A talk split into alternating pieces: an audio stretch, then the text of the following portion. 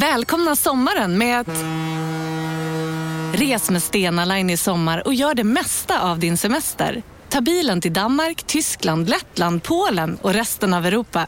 Se alla våra destinationer och boka nu på stenaline.se. Välkommen ombord!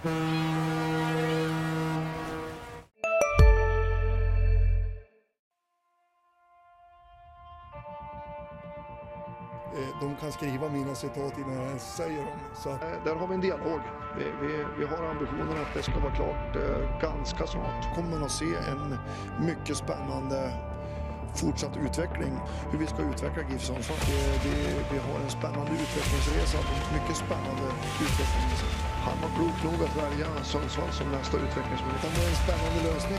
Spännande forward, väldigt spännande central mittfält. Du lyssnar på GIF-podden. Wilson kvitterar i den 85 matchminuten. Peter Wilson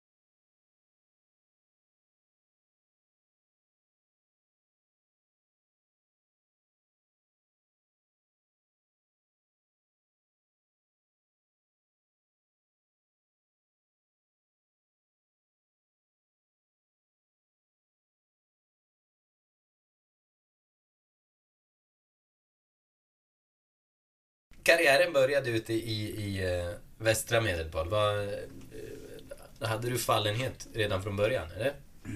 Ja, precis. Det började i Unga IF i eh, ungdomsfotbollen. Då. Sen vart jag ganska snabbt uppflyttad där i, i A-laget och det var precis i den vevan som A-laget åkte ur division 3, gamla trean. då. Så det var ganska hög nivå. Och det var runt 14 år. Så jag spelade faktiskt en säsong också med Urban Hagblom Oj. Okej, i Ljunga. i Ljunga. Hur var han då som spelare? Eh, nej men det var mycket energi och stark fysiskt och bra luften och ett fruktansvärt skott. Sen, eh, det var inte världens snabbaste spelare. Eh, spelat ganska enkelt spel men han var ju bra. Riktigt bra spelare. Var han anfallare? Nej, mittback. Mittback? mittback. Och du var anfallare redan då? Jag var, jag var anfallare från början, sen blev jag inne mittfältare och så vart jag lite grann yttermittfältare och så vart det till slut vart det upp till anfallet igen. Så jag var det på många positioner. Så att, eh, från Ljunga sedan så eh, då kom jag in på RIG som det var på den tiden, fotbollsgymnasiet. Och då hamnade jag i Giffarna. Eh, och då hamnade jag i A-laget här då. Så jag var med några år här eh, utan att liksom slå mig in då. Sedan så eh, blev det en via Fränsta IK då, som också var i trean på den tiden. Eh, sen Stockvik, Selånger, IFK Sundsvall. Och så från IFK Sundsvall till Gävle. Om man stannar där steget till Giffarna då, från, eh, från att ha spelat i, i Ljunga och ja, gå fotbollsgymnasiet i, i Sundsvall och sådär. Hur, vad minns du från den tiden? Hur var det att ta det steget? Nej men jag kommer ihåg att det var ju, alltså, det var ju jätteskillnad. Från att träna några få pass i veckan till att, eh, och att ha haft flera sporter då, till att eh, träna eh, varje dag och även morgon. Liksom. Så att, det var en stor omställning. Jag var väldigt sliten första halvåret kommer jag ihåg. Sen, sen var- fick man, kom man in, in i det mer och mer och då, ja, då lättade det lite grann. Hur väl fungerande var talangverksamheten i GIF Sundsvall då skulle du säga? Nu vet ju du väldigt väl hur den fungerar idag i och med att det är ditt jobb, men på, på den tiden och, och liksom med den tidens mått mätt. Ja, på den tiden så var det ju IFK Sundsvall som hade alla ungdomsspelare egentligen som eh, flyttade till RIG. Eh, och det var, väl, det var väl jag egentligen som gick till Giffarna. Jag vet inte om det var någon mer kanske som, som började RIG då. Eh, Men- Tobias Ivarsson kommer jag ihåg, en 77 Men hur, hur var det då? Tog ni inte riktigt plats i IFK eller, eller gjorde ni valet att gå till... Nej, vi, fick, vi blev erbjudna att komma till Giffarna och det, det är klart att Giffarnas A-lag som är högre då än Mm. ett ungdomslag i IFK Sundsvall. Så att eh, då blev det ju på Mm. den vägen. Det har du rätt i. Ta oss tillbaka då, då i Giffarnas A-lag när du hamnade där som, hur gammal? Eh, Då var ja, i gymnasieåldern. 16-17 år? Ja. Vilka fanns där? Kalle Ståhl, eh, bland annat Barkemo. eh, Alla de här gamla lirarna. Foppa. Eh, Ett härligt gäng. Ola Persson var med. Hur var det, kom- Fimpen. och hur var det att slå sig in i, i den miljön då? Eller liksom bli en del av den gruppen som så pass ung? Nej men det var, det var ett grymt härligt gäng. Det var ett väldigt sammansvetsat gäng. Och många stora talanger också. Eh, Karlström var också med där. Så att, eh, nej men det var, det var roligt. Men det var också ett väldigt stort steg från Ljunga IF då som var i fyran liksom, till, till division 1 norra som det var på den tiden. Det var ju näst högsta då. Hur... eh, Ja, precis. Vad, vad var de, de stora skillnaderna? Var det, var det träningsmängden eller? Nej men det är, det är väl ungefär som det är nu. Alltså det är gigantisk skillnad liksom, på fyran eller allsvenskan eller fyran eller superettan. Liksom. Mm. Det var väl allting eh, runt omkring. Och, eh, på den tiden då, det var ju stort bara att flytta till Sundsvall från Ljungaverk som jag kom från. Vad fick du ta tag i först liksom? I, med flytten tänker jag. Mm, ja, med, som spelare. Jag vet inte, men jag var väldigt, alltså jag var ändå ganska noggrann om alltså jag skötte allting. Eh, Mat och sömn och skola. Jag var ganska noggrann om mig då. Så jag hade inga, det var inget speciellt jag var tvungen att fokusera på utan det var ju det som skedde på träning och försöka nå nivån. Så var det. Jag fick, eh, jag fick en fråga angående det från eh, Anders Nilsson. Som ju har eh, varit verksam journalist. Precis, han, det var ju en lagkamrat också i Ljunga. ja. Och han frågade när förstod du vad som kunde göra dig till elitspelare? Och eh, hur kan du få unga spelare idag att förstå sina nycklar? Styrkor, svagheter. Nej men alltså jag tror att eh, för mig har det varit passionen. Alltså jag har alltid älskat fotboll. Eh, det spelar ingen roll om det var en rast eller om det var en, en match eller en träning eller på, med grabbarna på kvällen. Eller, jag har alltid älskat fotboll. Och brunnen för det har jag aldrig gett upp. Jag har alltid bara velat bli bättre. Det är väl liksom den absolut största styrkan jag har haft. Eh, och det är väl liksom på något sätt någonting som driver mig fortfarande. Jag vill alltid liksom bli bättre. Så det, det tror jag är min styrka. Eller har varit min styrka också som spelare. Går det, går det på något sätt att lära ut? Alltså det, det som tog dig till eliten, kan, kan du använda de delarna idag att lära ut? Ja, även fast jag tror att det har förändrats lite grann. Alltså att man, nu vill man ha en, en snabbare karriär. Annars vill man göra andra saker. Eh, Så att, men att vi vill gärna betona det också i, i Tips Elit här och på fotbollsgymnasiet. Att det tar tid att bli elitspelare. Att man, man måste ha tålamod. Att det, det är otroligt viktigt. Så att, eh, absolut tror jag att eh, det är någonting man, man ska trycka på mycket. Och tålamod hade ju du, för som du sa, du fick ju ta någon sväng sen eh, ner i divisionerna och sen IFK Sundsvall och sen där slog du på, på allvar och blev ja, upptäckt och liksom fick ta steget tillbaka till elitfotbollen. Kan du berätta lite mer om, om resan de åren efter Giffarna? Ja, precis. Jag hade några bra år i eh, Selånger, Stockvik och IFK Sundsvall. Och det var väl framförallt IFK Sundsvall som, eh, som målen började trilla in, som gjorde väldigt mycket mål. Jag kommer ihåg att jag gjorde jag tror det var 29 mål på fyra matcher i DM till exempel. Och det var ju mot ganska bra På motstånd. också. fyra matcher? Ja, så det, ett tag gick, liksom, då gick allt in bara. Och då var det ju, eh, då var det ju liksom, då blev man ju uppmärksammad också, både i media och eh, ja, runt omkring bland olika eh, tränare och spelare. Och, ja. Så att, på så sätt var det. Och Det är, ju- det är ju mycket bara att, att, att komma till, till 29 avslut på fyra matcher. Det är ju egentligen, måste ju bara vara Padiba som, som, som kommer upp i dem. Ja, jag trodde faktiskt du skulle säga men 29, det här var 29 mål på en säsong. Men, Ja. men 29 på fyra matcher, det var, det var helt okej. Men den säsongen då, när du liksom verkligen slog IFK, för som jag minns det var det ett år då du öste in mål under hela säsongen också va? Och sen blev värvad. Ja, det var två år där som jag gjorde mycket mål. Hur många blev det? Jag tror det blev 24, tror jag blev. Eh, Bland annat så var Kristoffer Brännström också då i, var han i Harmånger. Harmånger, ja. Så vi slogs länge i toppen där skytteligan. Jag tror till slut så drog jag ifrån lite, jag tror han hamnade på 18. Eh, Men, och då i den ve- vevan, då gick han till Giffarna och jag gick till Gävle. Och hur kommer det sig att det blev Gävle då och inte GIF Sundsvall igen? Var Giffarna intresserade då? Nej, det tror jag inte fullt ut. Utan jag var tränare ganska ofta där ett tag. Eh, De kallade in om det var internmatcher eller sådär. Så att, eh, men i och med att jag inte blev värvad så var väl inte intresset så stort då.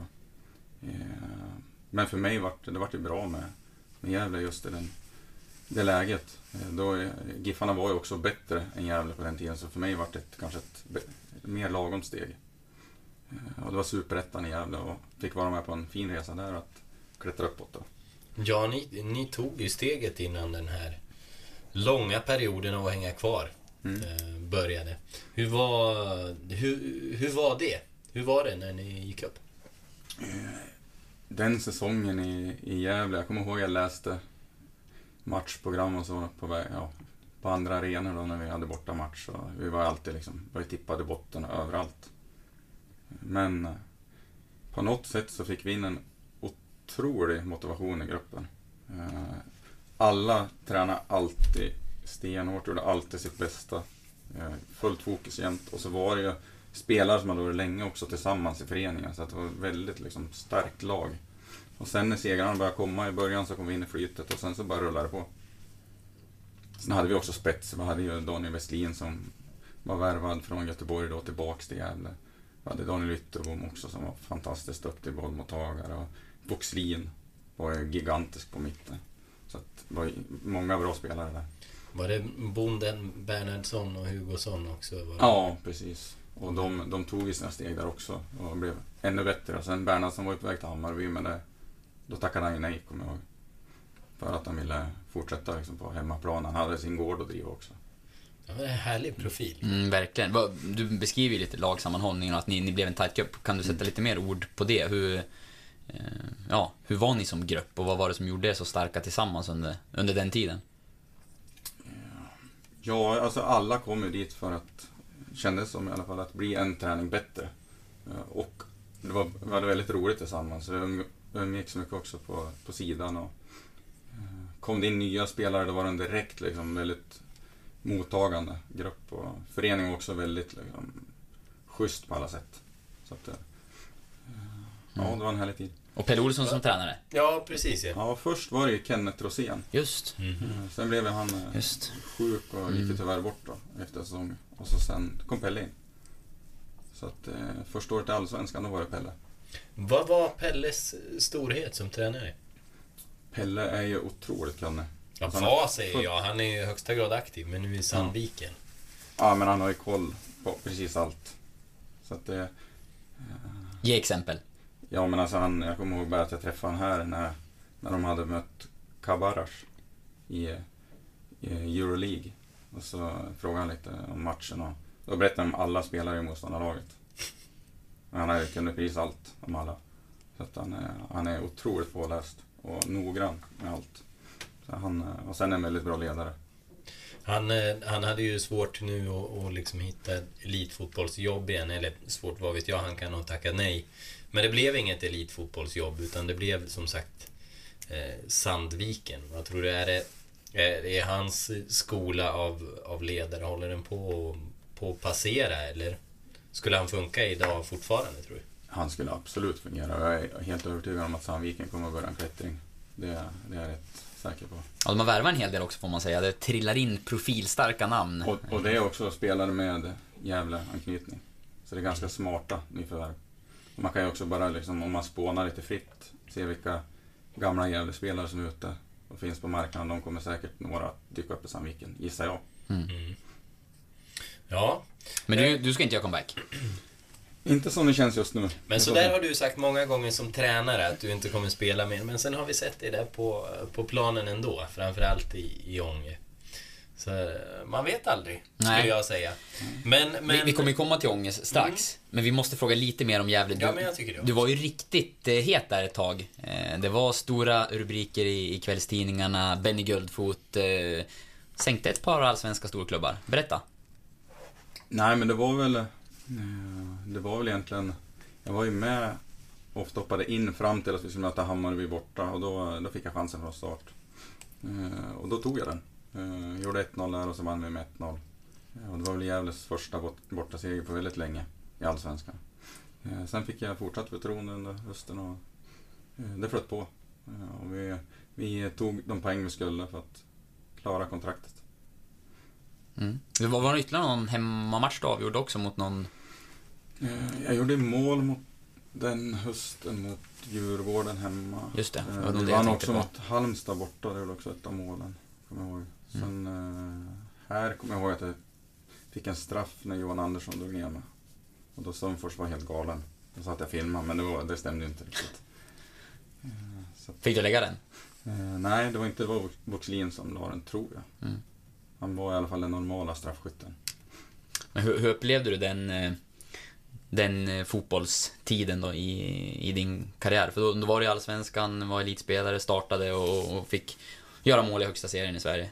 Nej, men det är ju det bästa som finns. Det är ju liksom att, att vara fotbollsproffs och där och därför så brinner man så otroligt mycket nu för att eh, spelare ska få chansen. Och man vet hur roligt det är och det skulle vara fantastiskt om andra också får ta sig dit och verkligen bara njuta. Gävle klarade sig ju många år med, med små resurser i, i Allsvenskan. Och eh, i den här tiden så är ju frågan väldigt aktuell med, med Giffarnas ekonomi. Eh, finns det någonting att, att, lära sig från, från Gävle, tror du? Och hur de gjorde? Men alltså, jag tror att det är viktigt att man har en, en egen strategi hur man vill, hur man vill jobba i föreningen. Eh, och att eh, nu har ju också varit många år eh, inne på ett norrländskt spår. Liksom att eh, bli Norrlandslaget och det kanske är något som är just för, för GIF. Sen är det ju andra föreningar som jobbar på ett annat sätt och att man hittar sin, sin nisch på något sätt. Eh, och att ha en tro på det man gör. Jag kommer ihåg Mika Sankala berättade att eh, han hade varit i Belgien och besökt två klubbar. Eh, en var Standard League som är lite mer influerad av tysk fotboll och en var Mechelen tror jag. Eh, som var mer mot det holländska hållet. Helt skilda filosofier egentligen men båda klubbarna genererar lika mycket och stora talanger. Eh, där Standard League var mer det var ren konditionsträning med intervallträning och tufft och hårt jobb. Och, och eh, Mechelen var mer bolltrillande och ingen löpning, ingen, men båda föreningarna trodde stenhårt på det de gjorde och det genomsyrade hela verksamheten och talangerna blommade och såldes vidare.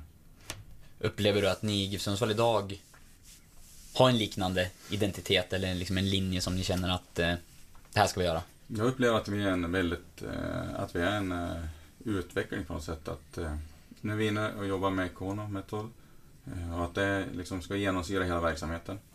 Och det är något som, som jag tror blir på sikt jätteviktigt. Att man har någon röd tråd genom hela föreningen.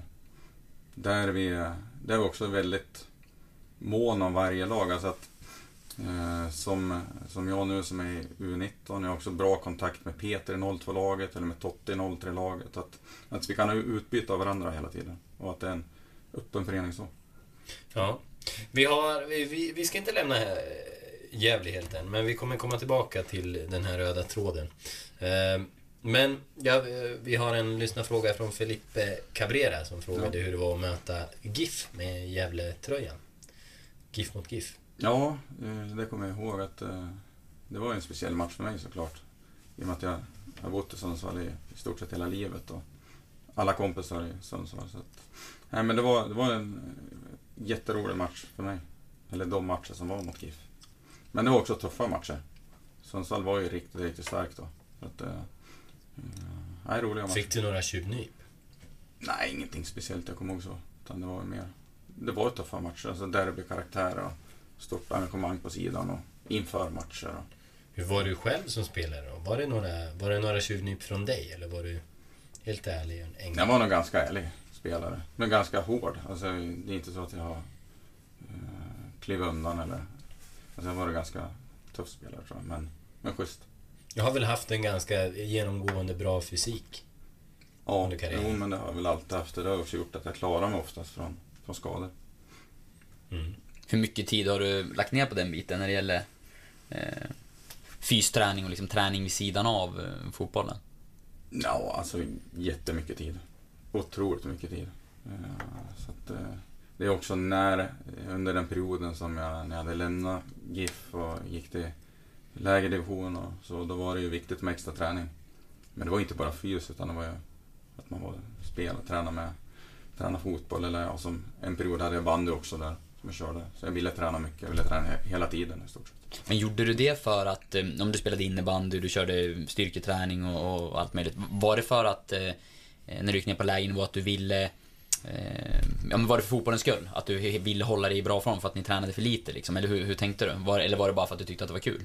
Nej men alltså styrketräningen och det, det var ju såklart för att eh, försöka vara så fit som möjligt för fotbollens skull. Och innebandyn det var också att jag, jag tyckte att det var lite för lite träningar och jag ville ha lite mer med boll men det skulle vara känsligt om jag skulle vara i andra föreningar eller utan man, då känns ganska... Och så sen att det var helt förutsättningslöst. Alltså jag har inga, hade inga krav på mig själv för innebandyn eller något sånt utan det var bara otroligt roligt. Tror du att det skulle gå, eh, vi ska som sagt inte lämna spelarkarriären helt, men skulle, tror du att det skulle gå att kombinera eh, till viss del även idag för liksom en ung eh, lovande fotbollsspelare? Att, eh, ja men om det handlar om att kanske komplettera lite grann med en annan idrott på en viss nivå och sådär, eller hur, hur tänker du kring det? Jag tror att det är, det är svårare nu, speciellt om man är i en elit, elitmiljö. Där, eh, där man har både skola och man har kvällsträning. Och det, man får inte liksom plats med mer. för Man ska hinna med studier också, så ska man försöka vara social. Och, eh, ja. och bor man själv, ja, då ska man hinna tvätta och laga maten. Och, jag tror att det, det är lite svårare att kombinera nu. Det är liksom lite högre krav alltid. Jag hade Stefan Lagergren som spelade hockey med Töva Tigers. Det är väl det senaste exemplet jag kommer... Nej, Ja. vi har ju bandyspelare i, i eh, dag förstås. Mm. Eller ja, inte riktigt idag. Men fram tills i vintras. Ja. Var det väl med Stenshagen. Ja, Ja, precis. Som du har haft hand om. Men... Eh, Men precis, ja, men som med Stenshagen är också ett, ett eh, exempel. Men det, det är ju inte att vi heller har ställt kravet att du måste välja, utan mer att han har fått, har fått vuxit fram vad han vill göra. Sen har väl han insett själv att jag bör satsa på en för att kunna bli så bra som möjligt.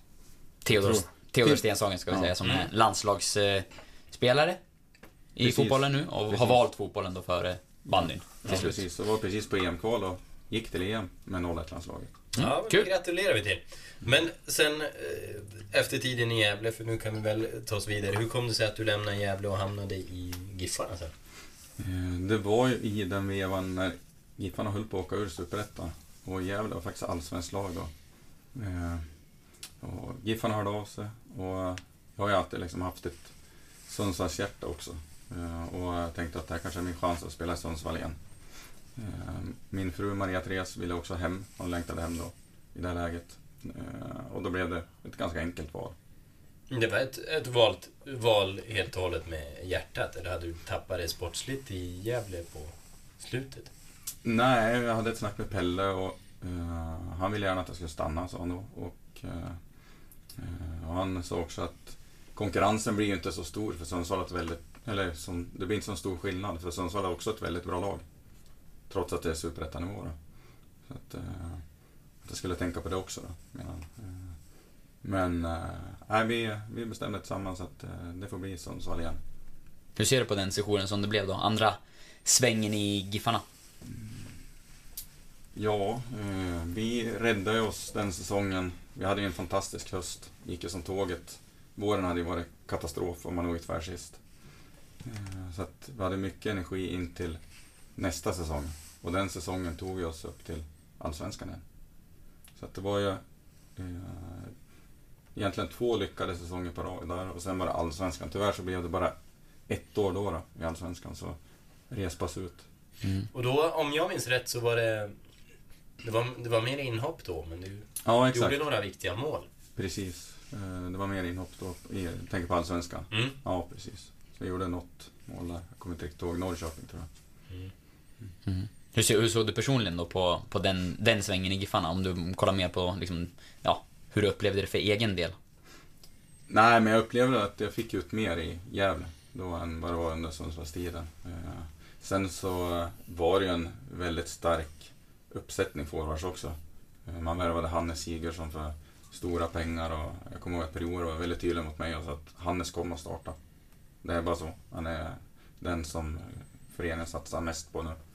Eh, Vi hade Linus Hallenius som var på väg uppåt. Eh, Vi hade Johan Patriksson som vann skytteligan året innan i Superettan. Så det var ju jättetuff konkurrens. Också, var, var inte Tarmon Emelo och Akombo i samma vända? Eller? Jo, eh, Iva. lämnade inför Allsvenskan för mig. Ja, okej. Eh, och eh, Akombo gick väl på lån till Mariehamn Ja, va? det blev det ena och, och det andra. Men hur var det att ta då? Hannes Sigurdsson, som du säger, en av klubbens största värvningar någonsin. Eh, Det kanske är den största till och med. Nu eh, Ja, får jag tänka dyrast. efter här. Vi Han är har, väl dyrast. Men hur är det att få höra det då från en, från en tränare, en sån tydlig grej att nu, nu kommer men- den här prestigevärvningen, han ska spela, du eh, Spelar kommer vara en backup liksom. Nej men alltså jag tyckte att det var, det var ärligt och schysst. Men alltså jag vet ju också att om jag presterar då kommer jag få spela. Så att eh, jag upplevde det bara som, jag hade inga problem med det. Utan mer att det sporrade mig, jag ska visa. På något sätt. Kändes det i slutändan då som att du blev, eh, blev rättvist behandlad och fick spela när du skulle, eller? Ja, på något sätt så eh, tycker jag att det var rätt det som det var. Alltså, man ser också, man måste vara realistisk och se eh, hur det såg ut helt enkelt. Kände du dig klar med elitfotbollen så, när du började varva ner sen? Eh, Jag hade några chanser också att, att flytta i den vevan. Men då hade vi precis köpt lägenhet inne i stan, vi hade renoverat och vi hade frugan hade fått eh, ett fast jobb också. Eh, Och vi skulle ha barn och det var många saker som, som hände och då, då blev det att jag började räkna liksom på åren och jag kanske har något år kvar som elitspelare. Men då, då valde vi att, nej men då, då blir vi hemma. Vart kunde det ha gått? Ja. hade ett par norska där och Island hade jag också. Och så när jag var i Gävle så hade jag också något från Tyskland. Vad var Från- närmast att du var? Ja, jag vet inte om det var något som var riktigt nära. Det blev som det blev. Där så vart det ju egentligen inget som var nära. Island hade ju varit fränt. Mm. Det hade kunnat funka. Jag skulle vilja bo någon gång Jag tror faktiskt. att det hade passat in också. Ja. Men det istället blev det IFK Sundsvall igen. Ja, precis. Ja. Precis. Spelande tränare direkt eller? Precis, det var Patrik Jonsson som jag jobbar med nu som är U17-tränare. Mm, Som var huvudtränare. Eh, Och då gick jag in som assisterande tillsammans med honom då. Och vi hade en bra tid, jättefin tid där. Vi gick ju upp det året också till tvåan. Ni glänste med Pontus Engblom då. Nej, det Pontus lämnade så? året innan. Han lämnade året innan. Ja. Däremot så ska jag säga det, Patrik Jonsson, eh, Tetschak, blev ju årets tränare då. Ja. Eh, och det har ju varit lite av en följetong. Av någon anledning så har eh, Patrik fallit bort ur faktarutan som vi ofta publicerar i samband med de här. Vi har ju varit med och delat ut det här priset. Eh, av någon anledning så har det året saknats flera upplagor. Det ska vara åtgärdat, så jag hoppas att han var med senaste svängen. Eh, annars ber vi om ursäkt här. Eh, men så var det i alla fall. Nu vet ni det alla som lyssnar på GIF-podden att Patrik Jonsson blev årets tränare då. Det var inte delat va? Han fick det, han fick det själv. Han fick det själv. Ja. Men det var han som var tränare. Mm. Och sen började en häftig resa. Ja, eh, jag var ett år till där i IFK. Sen kände jag att jag skulle vilja påbörja en egen tränarkarriär. Eh, och jag funderade, vi hade ju några eh, anbud, eller vad man ska säga, från ja, olika lag i distriktet. Eh, tackade nej till Östavall bland annat. Oskar. Obegripligt. Eh, tackade nej till Ånge också. Men Greger gav sig inte. Greger Gustin som var en fantastisk ordförande där i Ånge under den här tiden. Eh, han kom ner Sundsvall och ville träffa mig då. Och kommer ihåg att jag ringde hem och pratade med min pappa och berättade bara lite grann. Och det var inget mer jag tänkte på det, men han blev väldigt, du ska, du måste. Så han var väldigt, och jag tar hand om, jag tar hand om Mille, sa han, här grabben. Var det liksom honom. ha- hans ång, var det ångerkänslor där som kom in eller? Nej, jag vet inte om det var liksom i västra Mm. mer. Eh, Det har väl aldrig varit liksom Ånge IF eh, anhängare, om man säger så tidigare. Utan det var ju mer, då var det Ljunga IF som var min Mm. förening. Så att, eh, men sen så eh, kände jag att fasen, det, här, det här blir intressant, det blir roligt. Och började titta också. Henrik Fuchs hade varit tränare året innan också, tagit, eller några år innan, och tagit laget till kval också. Vad är division 4 då ska vi säga? Division 4. Eh, Så de var ju, hade redan varit på väg lite grann och nosa mot trean. Så att, eh, ja, då blev valet Ånge. Det var mycket tack vare Greger. Berätta om resan som ni gjorde då, för det, den är ju eh, känd, får man väl säga. Eh, Lilla Ånge upp, eh, ta sig uppåt i seriesystemet, ni eh, hade... Spektakulära värvningar. Ja, det får man får säga. säga. Från högre nivåer och från utomlands. Och... Ja, Det hände eh, mycket kring... Vi hade ju Er. första året där i, i fyran som jag kommer ihåg faktiskt premiären. Då hade jag, jag själv var ju spelande tränare då. Och så hade vi Timrå första matchen. Och då hade jag åkt på en... Jag fick en bristning i Giffarna under hösten. Och det slog jag upp igen eh, någon vecka innan premiären i Ånge. Eh, Var det här när Timrå började om i fyran? ja, precis. Med Johan Melander ja, och, och bra lag. Timrå hade åkt ut året innan. Mm. Precis. Så de var ju favoriter. Eh, Och jag kommer ihåg att jag, de ledde med 1-0 och jag var på bänken. Jag bytte in mig själv med en kvart kvar och så knoppade jag in 1-1. Och sen startade du resten. Sen så eh, tappade vi egentligen inga mer poäng på hela året. Jag tror vi har ett kryss till. Sen var det bara vinster. Ja, Och eh, det var ett fantastiskt år. Och det var på den tiden också jättemånga Ångegrabbar. De hade liksom hängt med från ungdomssidan. Men det svåra var ju att fler och fler flyttade för studier och jobb. Och svårt att liksom ha ett, ett eh, lag med Ångekillar. egentligen. Ni fick ju lite kritik för det också efterhand när det, när det kom in många utifrån och ni plockade på er många killar från, från västra. Hur var det? Hur var, fanns det förutsättningar för att göra ett rent västra lag på, dem, på den nivån ni ville ligga? Ja, alltså jag tror att det hade funnits som eh, fotbollen hade varit, vad ska man säga, mer etablerad där just då. Alltså vi hade ju... Eh, det fanns ju många bra spelare runt omkring. Men eh, då var det, det var ju väldigt mycket bytänkande. Jag går aldrig till Ånge, eller jag går aldrig till Ljunga eller Östavall. Eller, eh, och spelarna, ja det var ju mycket hat mellan klubbarna som det kan vara sådär i byar. Eh, och det var jättesvårt att få spelare till Ånge. Fast vi gick upp i trean. Så, att, så att då blev det att, ja, vi fick ta in några utländska. Vi hade inte så många till en början. Men i takt med att vi klättrade. Vi hade ju en, Mhm. första året i trean så var vi nära att gå upp direkt. Följde på målsnöret. Men jag kommer ihåg att vi slog Kvarnsveden som vann stort i sista matchen. Jag tror vi slog, slog dem med 5-2 eller 6-2. Eh, året efter gick vi upp. Eh, Sen vart det division 2 så var vi nära direkt också. Vi slogs i toppen hela, hela vägen. Och så mitt sista år så var också, då slutade vi trea och var med i toppen. I två. Mm. Hur, hur kunde ni, de här spelarna som ni tog in då längs resans gång, i takt med att ni blev bättre så var ni tvungna att titta på, på spetsspelare och sådär som du säger. Hur lockade ni dem till, eh, till Ånge? Nej men det var väl att eh, det blev ju många som det blev, så var det många som tog sig vidare. Och det blev ju det man kan locka med. Att ha, ett, ha det som ett skyltfönster. Kan du namedroppa några exporter som ni gjorde?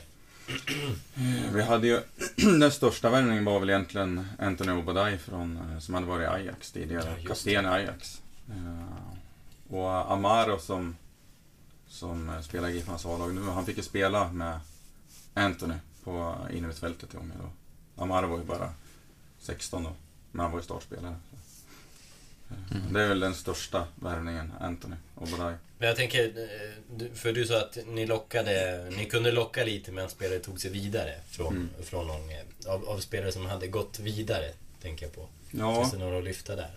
och de som har gått vidare, vi har ju Saxton som som är i GIF nu. Och han, eh, han hade ju några jättefina säsonger i Ånge. Och det var ju framförallt att, liksom, eh, att få mycket speltid, att kunna utvecklas och kunna synas i, eh, på ett annat ställe än eh, i England där det är otroligt tuff konkurrens. Där det är jättesvårt för ungdomsspelare att slå sig fram.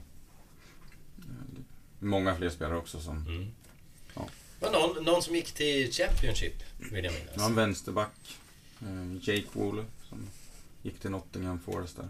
Så att, ja, det var en vänsterback till som gick till Wales. Om en så vidde på väg till dig för att du råkar ljuga från kollega om att du också hade en och och innan du visste ordet av du hem kollegan på middag och... Då finns det flera smarta sätt att beställa hem din sous på. Som till våra paketboxar till exempel. Hälsningar Postnord. Hej! Är du en av dem som tycker om att dela saker med andra? Då kommer dina öron att gilla det här. Hos Telenor kan man dela mobilabonnemang. Ju fler ni är, desto billigare blir det. Skaffa Telenor familj med upp till sju extra användare. Välkommen till någon av Telenors butiker eller telenor.se. ska högsta ligan också. Så att vi har haft, vi har haft många spelare som har tagit sig vidare. Mittbacken är Adam Mitter. Mm. Eh, nu kommer han i och för sig från Premier League, eh, klubben Blackpool då. Eller han hade varit en sväng i Skottlands högsta också, Aberdeen tror jag var. Eh, och sedan till Ånge då. Eh, och han har ju också varit i Australien och spelat, han har spelat i Filippinerna. och Spelat på många olika ställen. Indien har han varit också. Så att det finns jättestora möjligheter att eh, spela fotboll på professionell nivå om man, om man verkligen är, eh, är på tårna.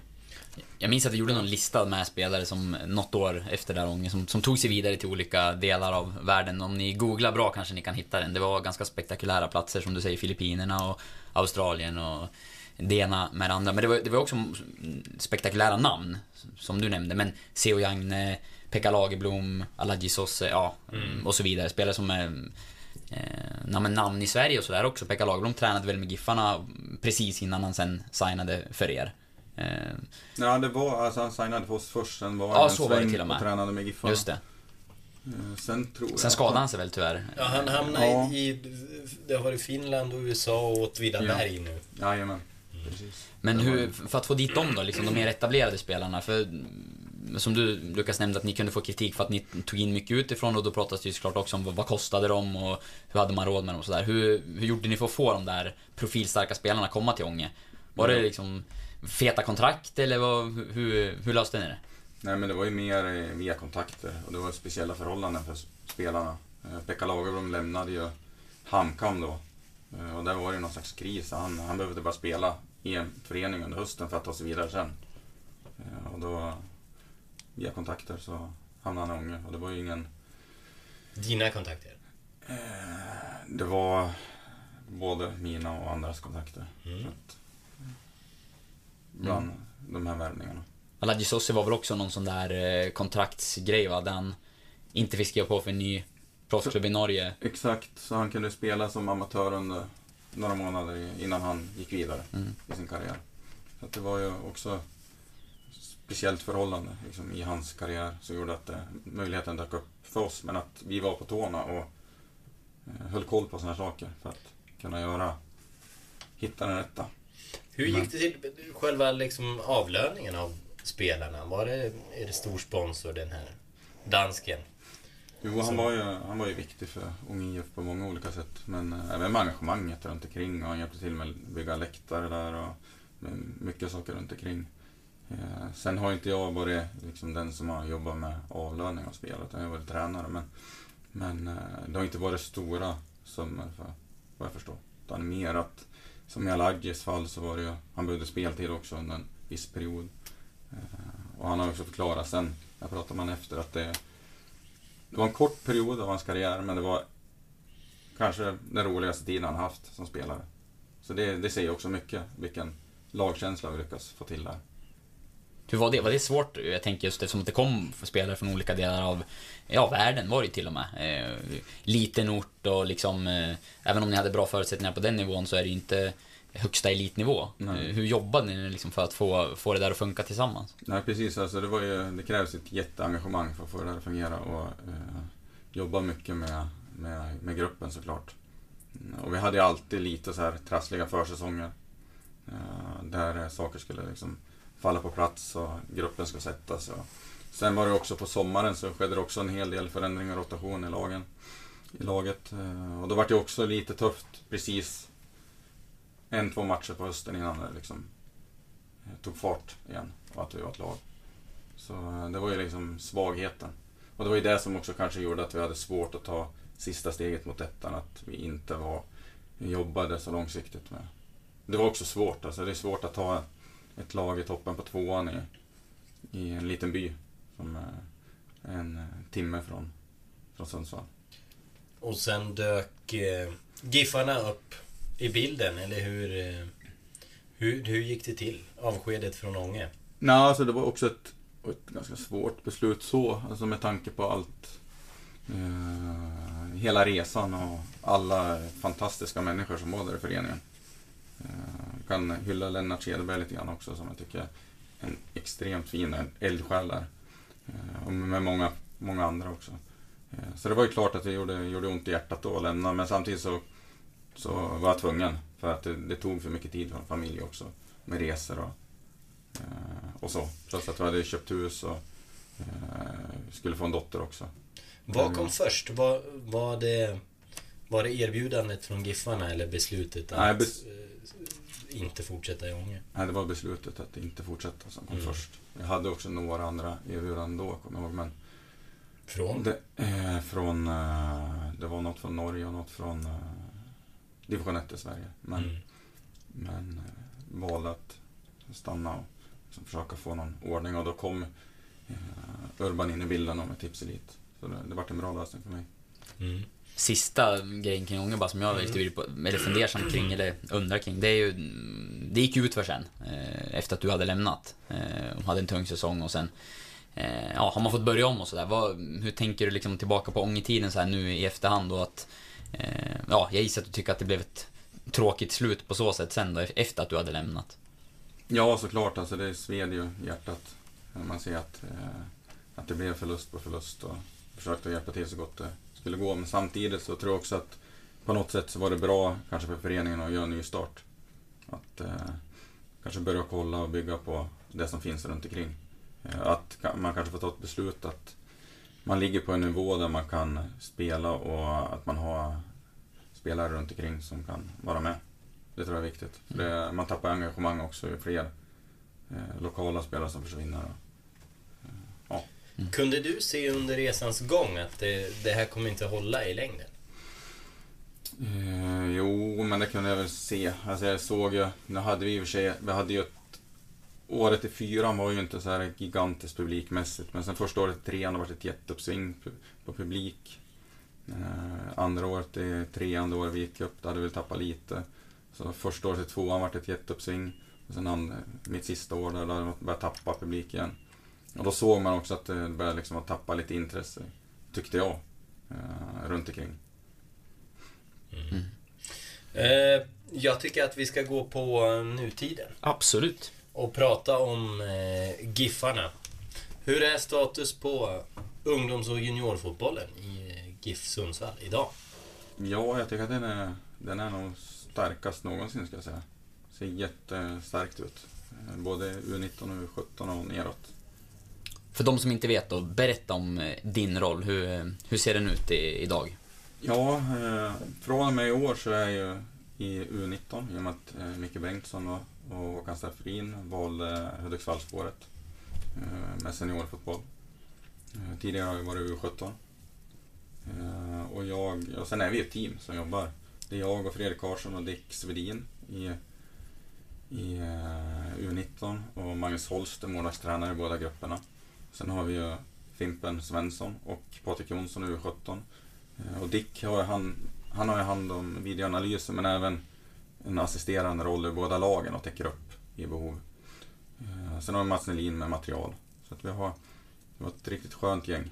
Eh, Sen har vi rehabteamet också med Sandra Sandberg och Emelie Forsberg.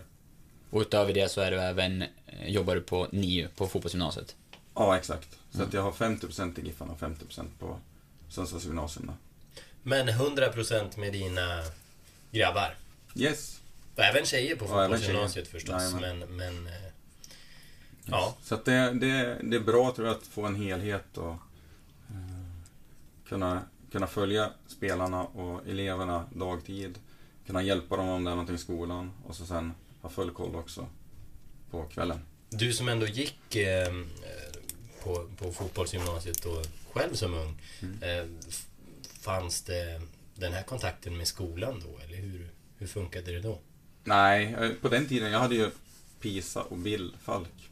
Mm. Eh, Och det var ju fantastiska tränare så, men det var inte samma eh, integrering med klubblag, säger. Utan då körde man på med, ni, eller med RIG var det på den tiden och, och så med klubben. Så det var inte samma kontakt och upplägg. Funkade det då? Eller var det problematiskt? Det fungerar. Mm. Alltså, ja, Men det här är bättre? Det här är bättre, Mm. såklart. Vad är, vad är styrkorna nu då, tycker du, med, med eran talangutveckling i, i GIF Sundsvall och ja, du kan ju även vä- väva in skolan där liksom. Men vad, vad är det som, vad, är, vad gör ni bra? Eh, Jag tycker att vi har otroligt schyssta grupper. eh, Där, eh, där spelarna är, de är som ambassad, ambassadörer för, för föreningen och för fotbollsgymnasiet. Jag hade till exempel med Emelie Dahlin nu och Albin Palmlöv på gymnasiemässa och de är helt fantastiska. När de är där och hjälper till. Och det är inte så att jag behöver vara orolig på något sätt. Utan det är schyssta spelare, det är schyssta ledare, det är ett jättehärligt klimat ett öppet klimat mellan U17 och U19 också. Det är inte att eh, det kommer upp en från U17 så är den eh, ängslig för att vara i U19 och träna. Utan det är mer att man ändå är i gänget. Liksom. Så att det känns som att det, jag jobbar hårt för att få öppna gränser mellan grupperna. Eh, att tjejer och killar ska trivas tillsammans på fotbollsgymnasiet och det tycker jag också jag får till jättebra. Eh, Så jag jobbar ett, väldigt hårt med värdegrunden. När du, om, om man ser till eh, din egen tid på fotbollsgymnasiet, var det så då? Nej, det, så var det inte då. Det var ganska tufft klimat Mm. på den tiden. Hur kunde det visa sig då? Nej, men det var ju, det var ju ganska... Ja, vad ska man säga? Det var ju ganska, kunde vara ganska tufft. Eh, Det var ju ingen som eh, klappade om en om man hade en tuff dag. Liksom, eller, utan det var ju bara, eh, det var bara att bita upp själv. Liksom, och, och då, på den tiden också, det var ju, var ju ganska många som flyttade hem också. Som inte pallade. Liksom, men som inte trivdes.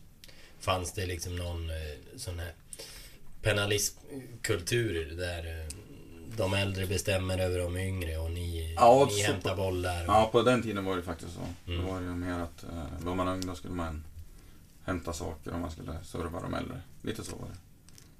Så att, men sådana saker är ju, det är liksom helt utraderat. Mm. En positivare kultur idag helt enkelt. Ja, det känns som att det, det är våran styrka. Att Mm. har en riktigt schysst grupp.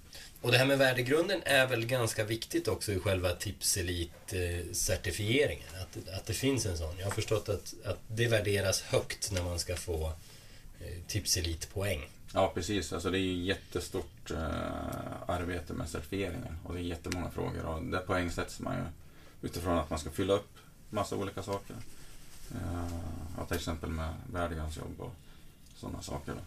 Eh, sen i slutändan i certifieringen så handlar det om att få fram talanger. Och det är där man kan tjäna allra mest poäng. När, när får man poäng då för en talang? Hur, hur När en talang blir elitspelare. Mm. När du skriver på ett A-lagskontrakt eller när du debuterar? Eller? När man debuterar. Mm. Då är det ju eh, olika nivåer av poäng också. Till exempel så har vi Emil Forsberg nu, han ger ju mest poäng. Han ger 144 poäng tror jag. Mm. Sen har vi spelare som kanske har varit visst antal säsonger i Giffarnas ungdomsverksamhet som ger ett visst antal poäng för att de kanske har spelat match, Superettan. Har man samma antal år och har spelat Allsvenskan så ger det lite mer poäng. Och så vidare. Så det är där vi måste eh, ta ännu mer fart i framtiden, att få ännu mer poäng, utveckla ännu mer spelare. Och, att, ja, och det genererar ju sen, poäng som man genererar sen eh, pengar tillbaks till föreningen. Mm. För er som vill ha en lite ännu mer detaljerad dragning där så tror jag att om ni tittar på reprissändningen av årsmötet, eller det informationsmöte som var innan så eh, pratade Benny och eh, Dick Svedin Ja. eh, inför eh, alla som var där och det finns ju på vår sajt. Eh, Och där gick man ganska grundligt igenom hur poängen delas ut och ja, vilka som genererar poäng och sådär. Så Mm. det kan ni kika på om ni är intresserade av det. Eh, Ja. mm, En, en följdfråga där på, på det. Giffarna har ju, ni har ju haft, som jag har förstått det, så har ni varit fyrstjärniga av fem möjliga. Nu görs det här systemet om lite grann. Det ska vara svårare att få stjärnorna. Kommer ni kunna behålla det fyrstjärniga? Det Vet tror du jag. det? Mm. Det tror jag. Alltså, det Men det är inget som är klart än? Liksom. Nej, utan det är ju... Den certifieringen görs ju om ett år nu då. Den är Mm. nyss gjord för, för fjolåret då. Mm. Kan man säga. Den vart ju fyrstjärna då. Och sen så om ett år igen då så gör man för det här året. Eh, Och då, då tror jag och hoppas att det är fyrstjärnor. Vi Mm. har i stort sett fyllt upp allt vi kan. Nu handlar det mer om att utveckla talanger. Mm. Och då blir det lite grann upp till A-lagsträningen och föreningen vilken väg man tar. Hur funkar ditt samarbete då med, med A-lagstränare? Briefar om dina spelare? Nej, men alltså jag tycker att vi har ett eh, jättebra samarbete. Vi har ju många spelare som är uppe och känner i A-lagsträning. Uppe och tränar. Vi har haft, eh, jag tror det är 9-10 spelare som har varit uppe i, hittills i år. Eh, nu senast så ser man ju Paja Fiska och Hugo Källare med till match. Paja hoppade in den matchen.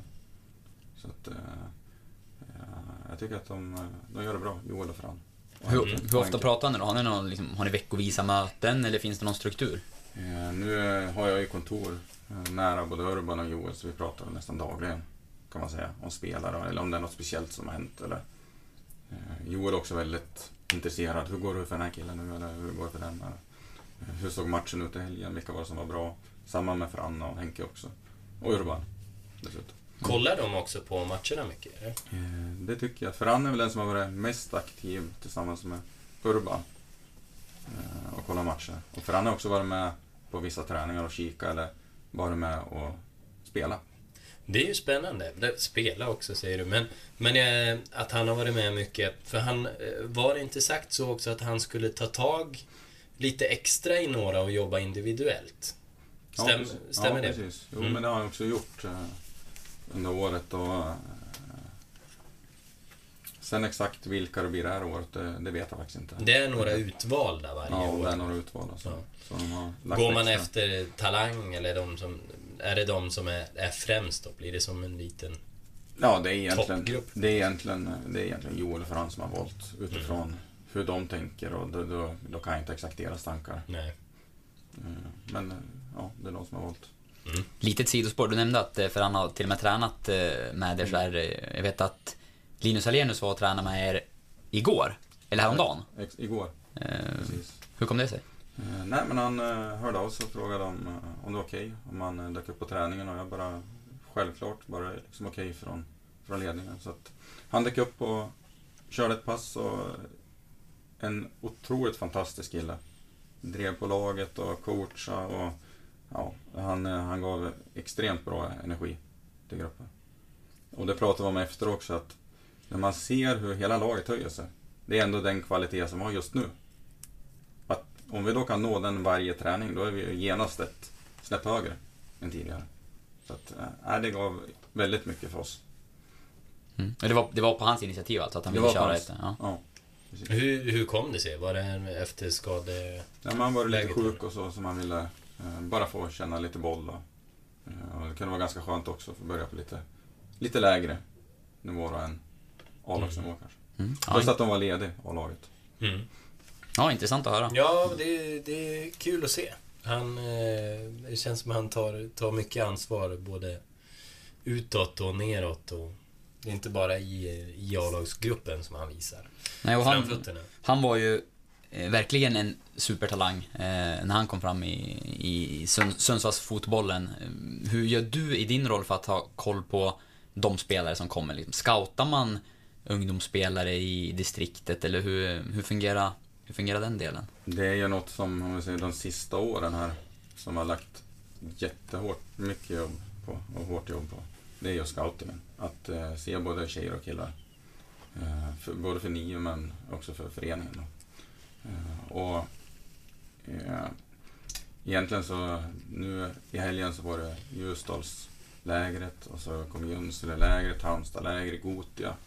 Eh, distriktslagsträningar, det är matcher i föreningar där man vet att det är intressanta spelare, då kan man vara och kolla på sådana matcher. Eh, Dragcupen som var tidigare har vi sett också.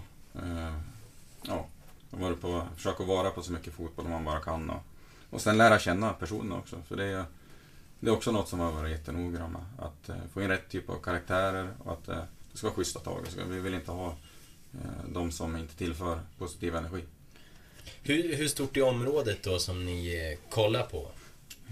Först och främst är det såklart det här i Medelpad, men sen är det ju av tradition så är det ju Hälsingland som vi har mycket spelare från. Ångermanland har vi också, brukar vi också ha spelare från. Eh, nu har det också blivit Luleå, har börjat liksom vänt sig hitåt lite mer. Eh, vi har någon från Uppsala. Och så så att det, det känns som att vi i takt med att vi har blivit starkare och starkare till Elit så har vi också höjt statusen av fler saker. Då. inför det här, den här antagningen på 02 då, till 9 så var det ju var några från Djurgården och det var lite Djursholm och det var flera olika större klubbar som spelare sökte från. Om man tittar på klubbarna i, i närområdet då, jag tänker en problematik som kanske kan uppstå eller någonting som, som ni har att hantera det är ju GIF Sundsvall pratar mycket om folkligheten nu, vi har pratat om det ofta här och nu kom det till och med på årsmötet att det, det är någonting man eh, har som en del i sin liksom, ja, hur, ni, hur man ska jobba framöver. Eh, när man plockar spelare på, på ungdomsnivå, eh, stöter du på mycket eh, åsikter från ja, men föräldrar, andra klubbar, föreningar, i och med att GIF Sundsvall är störst i regionen och eh, många av de mest lovande spelarna hamnar hos er. Eh, hur, ja, hur, dels hur resonerar du kanske kring den, ja, om man ser det som problematiken eller eh, det faktumet och gör ni på något speciellt sätt för att liksom hantera det?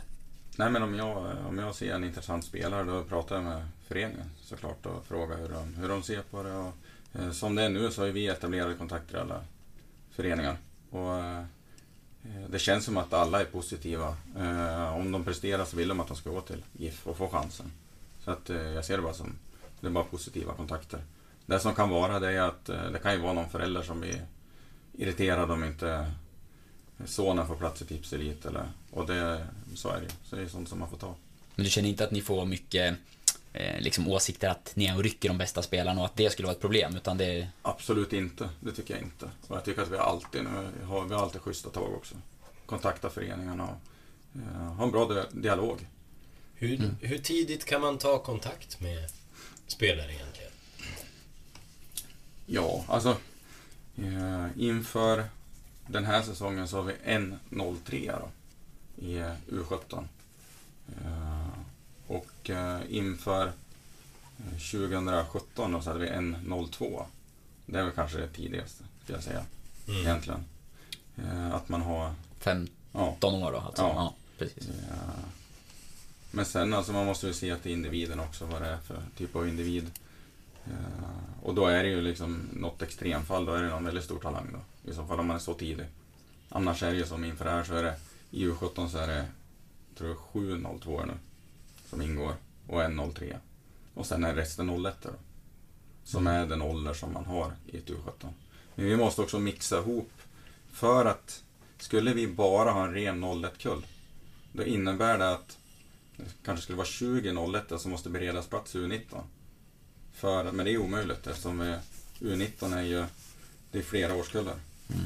Och då, då, måste vi mixa upp U17 för att inte behöva ja, kasta ut spelare eller att spelare inte ska kunna ha chans att ta sig, ta sig upp.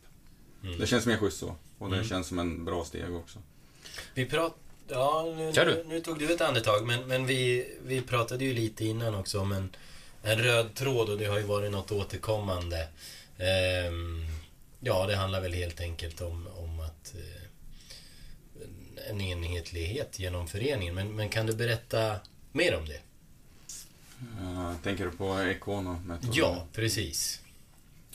Uh, nej, men att, uh, att man på något sätt ända uppe från A-lag ner har en röd tråd.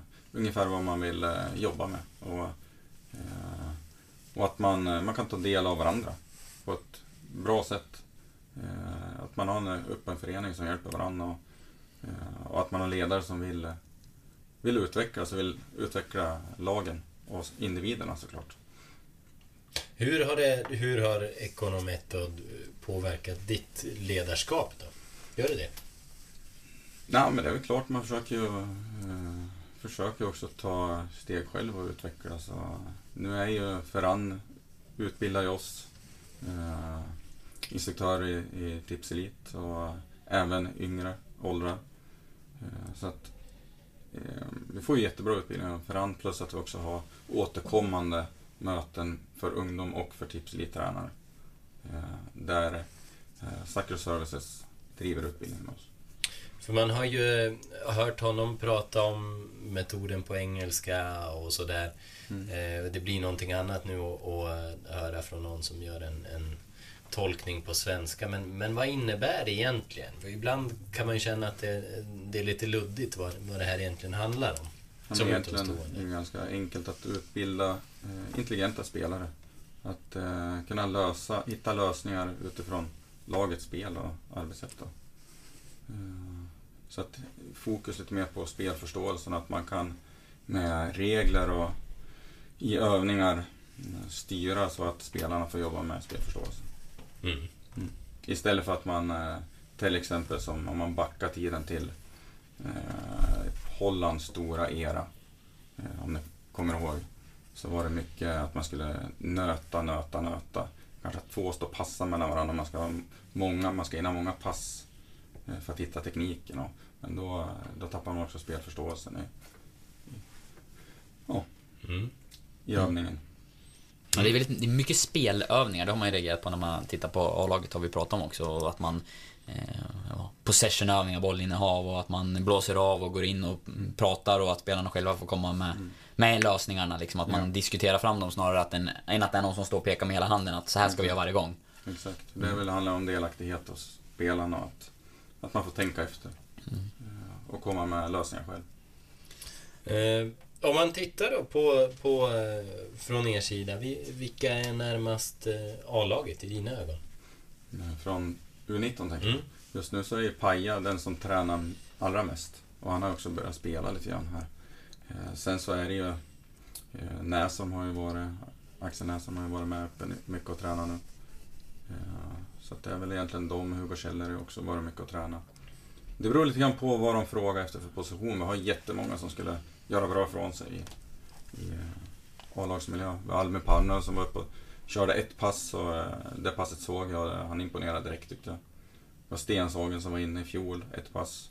Gjorde ett eh, fint avtryck då. För ett år sedan.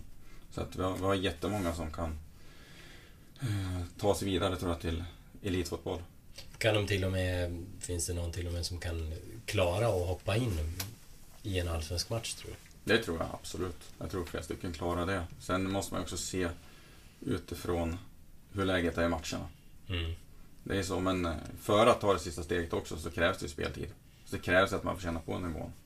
Så att det, det handlar också om mod och våga eh, och, och tro på de man har. Av, eh, av unga spelare så som, som vi har sett lite mer i A-lagsmiljöer, Paja är väl ett väldigt bra exempel. Eh, Friman, hur gammal är han nu? Han är... Han, Han är, han är född 98. Ja, och Amar är också född äldre. 98. Ja.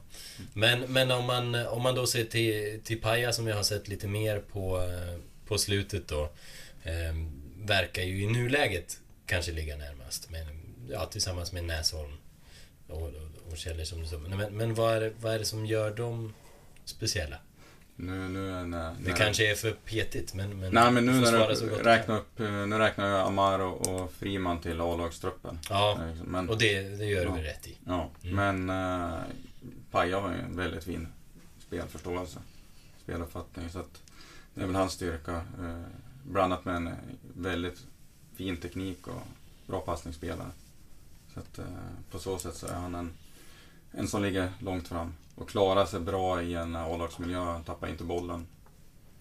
Så att, eh, Mm. Han, ska vi säga, han tränar ju kontinuerligt med A-laget hela tiden. Mm. Eh, Och var med på träningslägret i, i Spanien och är väl, ja, Mm, kanske det- snart en del av A-lagstruppen, jag vet inte. Men han är Ja, nog verkligen där och nosar på allvar i alla fall om att liksom slå sig in i, i truppen och bli en del av GIF Sundsvalls A-lag på mm, fullt ut, eller? Är det inte så?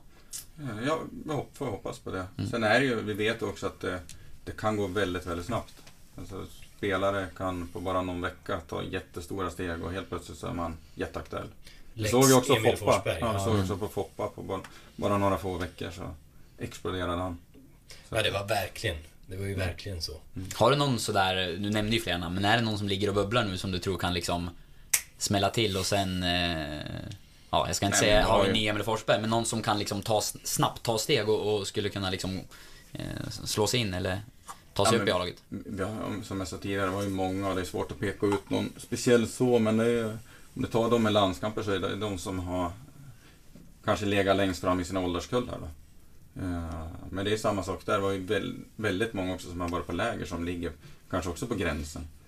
Jag tror vi har åtta stycken nu med, med landskamper i Tipslit-truppen. Ja, jag har faktiskt en, en, en lista här som... Och så tror jag det är runt 18 som har varit på läger. Så att det, är, det är väldigt många som ligger långt framme. Mm, det är många sen, är inte det, sen är ju såklart inte det hela sanningen hur bra spelare utan det, men det kan ju vara en morot på vägen. Och bra erfarenhet såklart. Vad tycker du att, eh, om man tittar på GIF Sundsvall då, talangverksamhet, A-lag, eh, flytta upp spelare. Vad, vad bör, ska man ha liksom en målsättning med två spelare varje år ska från våran talangverksamhet upp till A-laget och, få ett A-lagskontrakt? Eller kommer det pendla mycket på grund av kullarna sådär? Eller kan man liksom ha någon sån riktlinje att jobba efter tycker du? Bör man ha det? Ja, alltså jag tror att det är bra att man har som mål men sen så kan det alltid, det kan ju vara någon kull som är extremt bra och någon som är lite sämre. Och så sen utifrån kontraktssituationer också. Det kan ju vara att just en säsong så sitter man på fyra mittbackar på kontrakt, då är det svårt att flytta upp en mittback. Eh, Medan andra år så behöver man helt plötsligt tre mittbackar. Då kan det vara att eh, då har man stor chans om man är mittback. Eh, Men någonstans två, tre tycker jag hade varit starkt om man skulle klara per år. Ni har ju... Det är nu Giffarna kommer inte ställa upp i, i U21-serien. Känner du, hur känner du, vad känner du är betydelsen för er i det? Just det här året tycker jag att det är ett, ett bra beslut. Eh, man bantar ner A-truppen lite grann. Eh, Vi har också en, en väldigt ung U19-trupp. Där det egentligen knappt är några 99 alls, som är sista års. Eh, och på sikt tror jag att man måste ha det. För att spelare som unga spelare som är uppe i A-lag ska få chans till match. Och de bästa också underifrån ska få spela med de bästa eller de bästa unga spelarna från A-lag. Så att eh, jag tror att det blir jätteviktigt. Och när vi också ser att eh, underifrån blir väldigt starkt, eh, då tror jag också att det, vi har ännu mer större vikt. För, för din del då, personligen som, som fotbollstränare. Du har varit seniortränare i Ånge och nu jobbar med talangverksamhet i GIF Sundsvall, tagit steg från U17 till U19. Eh, vad, vad är dina mål när det gäller den egna tränarkarriären? Jag tror alltså, på något sätt så har jag alltid lagt all energi där jag är just nu, här och nu. Och jag, just nu känner jag inte att jag har, eh, jag har inte eh, jätteambitioner att jag måste flytta dit eller dit eller jag behöver komma uppåt, jag måste slå mig fram. Utan där jag är nu, där trivs jag väldigt bra. Eh, jag vill att den här verksamheten nu ska bli så bra som möjligt. Jag jobbar stenhårt för det. Så att jag känner mig nöjd. Jag trivs jättebra i Tipselit och på nio, den kombinationen. Så att eh, just nu så känner jag mig nöjd. Mm. Mm. Sen på sikt, ja, då kanske man... eh, eh, Då är det klart att man vill utvecklas, men jag ut, känner att jag utvecklas hela tiden nu. Mm. Det är spännande. Det är mycket som blir spännande och...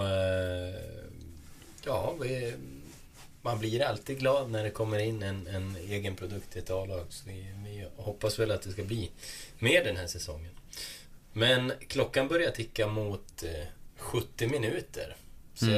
jag vi, vi- ska väl runda av, men, men om du får... Eh, om inte du har någonting mer, Oskar, så, Nej, jag så tycker jag mig- att Benny ska få runda av. Har, har du några... Har du någonting du vill... Har du någonting på hjärtat? Vill du lätta på hjärtat? Eller något vi har missat kanske, något vi borde prata om. Ja, men det skulle vara intressant någon gång att föra lite om Oscars karriär som fotbollsspelare faktiskt. Ja. Ja, ja, Lukas har vi hört en del om. Ja, jag berättar det mesta. Min tror jag vi ska hålla så långt ifrån podden som eh, det bara går. Jag kommer ihåg att Oskar ville provspela för Ånges andra lag en gång i tiden. Men eh, tyvärr så... Det fanns inte plats på den tiden. Nej, ibland är det bara face fact. Ja. Ja, det har jag blivit tvungen att göra. Nu som, som 27-åring, snart 28, så konstaterar jag att jag, jag blev inte fotbollsproffs. Jag kan, jag kan släppa det nu. Men du blev GIF-poddare.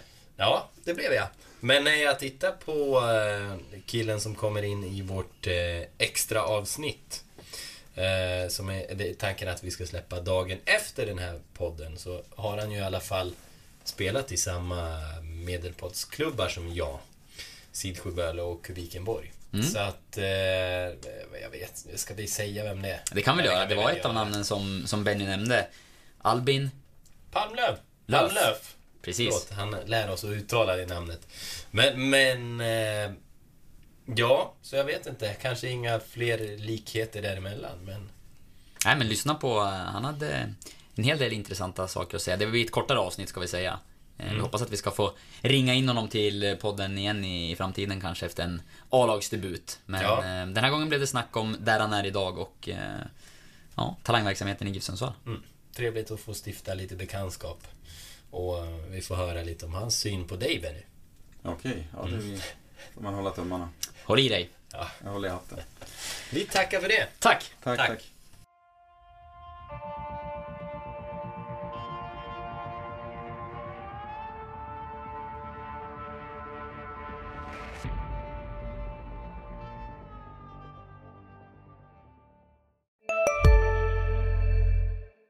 Var du än är och vad du än gör så kan din dag alldeles strax bli lite hetare. För nu är Spicy Chicken McNuggets äntligen tillbaka på McDonalds. En riktigt het comeback för alla som har längtat. Hej, Synoptik här. Så här års är det extra viktigt att du skyddar dina ögon mot solens skadliga strålar. Därför får du just nu 50% på ett par solglasögon i din styrka när du köper glasögon hos oss på Synoptik. Boka tid och läs mer på synoptik.se. Välkommen!